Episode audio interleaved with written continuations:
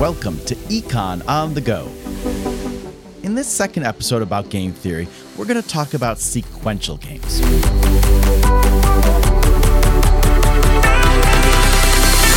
Sequential games are ones where players take turns. A child's example of this might be tic tac toe. We don't set up the grid and then both try to put X's and O's at the same time. X goes first, and then O goes, and then X goes, and then O goes. Business games, which are sequential, are things like negotiations, where I make an offer, you respond, I respond to your counter offer, and we go back and forth. And each person knows what the other one has done when it's time to make their choice. Or sequential games can be used where one company is a focal player. And by that, I mean there's one company which everyone looks to to see how that company is going to move first, and then they make their choices. Game trees are used to illustrate sequential games. So we used payoff matrices for simultaneous move games. For sequential games, we use game trees. And game trees start at a node, a point, and then branches come off that node to indicate choices. At the end of each of those branches is another node which the next player chooses at with branches for their choices. And we keep adding nodes and choices as the game plays out until we reach the end. At the end of the tree, the payoffs are listed for each of the players. Those payoffs are calculated according to each player's preferences, just like the payoffs in the payoff matrix. Again, we have a legend which indicates how we list those payoffs for each of the players, generally in the order in which the players move, but we want to be explicit just so that there's no confusion about whose payoffs are which. We solve the game tree using backwards induction, which means we solve for the final moves of the game and then bring those payoffs up to the previous decision node, then solve for the second to the last moves, bring those payoffs up, etc., etc., until we reach the initial decision node and figure out the best choice for the player moving first. There are no dominant strategies for sequential games because we choose at each node. So there's no blanket strategy which says we should always move up or we should always choose left. We always have to figure out, even if as we play out through the game tree, we're always choosing left or always choosing up, that doesn't mean it's a dominant strategy. Dominant strategies are concepts for simultaneous move games. The timing of the game matters. So if you move first or if you move second can influence whether you're better off going first or second. And so we can use sequential games to analyze if there's a first mover or a second mover advantage. Threats are useful in sequential games, but only if they're credible. A threat would be used to try to influence how a player makes a move further down the game tree.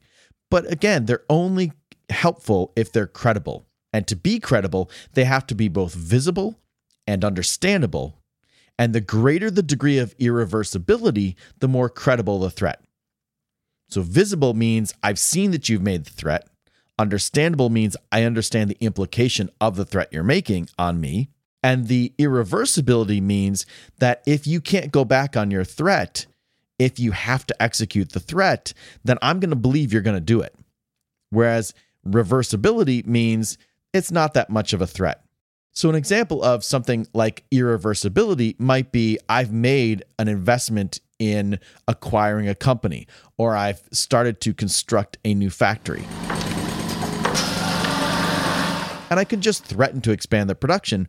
But if I actually dig the foundation and start building the factory and start buying equipment, it's hard to sell that off. It's a big investment that I have to get rid of. And so it makes it a much more credible threat. You see that I've dug the foundation. You understand I'm going to use it to expand my production. And there's a hole in the ground, which is hard to give back. It becomes more irreversible. A classic sequential game that we analyze in game theory is called the Battle of the Sexes. And it's a classic sequential game with threats between two players who are trying to decide what to do on a weekend evening. They want to spend the evening together, but they each have different preferences for what to do. And the threats come in with trying to force the other player to do what you want to do, but those threats are empty unless there is something which changes the game.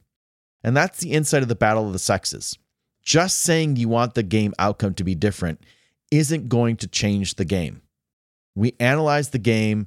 Once we draw the tree and apply backwards induction, we figure out the best choices for the players.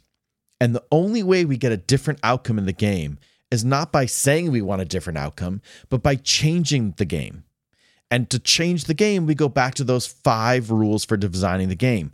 We change who the players are, we change what they want, we change what they can do, change what they know, or change what their payoffs are. And unless we change one of those things to the extent we can, we're not going to change the game. And if we don't change the game, we're not going to change the outcome. Like we saw with the prisoner's dilemma, though, not every sequential business game is Battle of the Sexes. Remember, Battle of the Sexes is predicated on I want something that you don't want, and you want something that I don't want. And we can't have a sequential business game where we both want similar outcomes. We can have a sequential business game where we're both trying to do things which are separate from each other, not do things together. That's sequential games, and it rounds out our discussion of game theory, which will allow us next time to start talking about oligopoly decisions where there are a smaller number of firms in the market, each competing with each other, and those choices influencing what each gets in the market.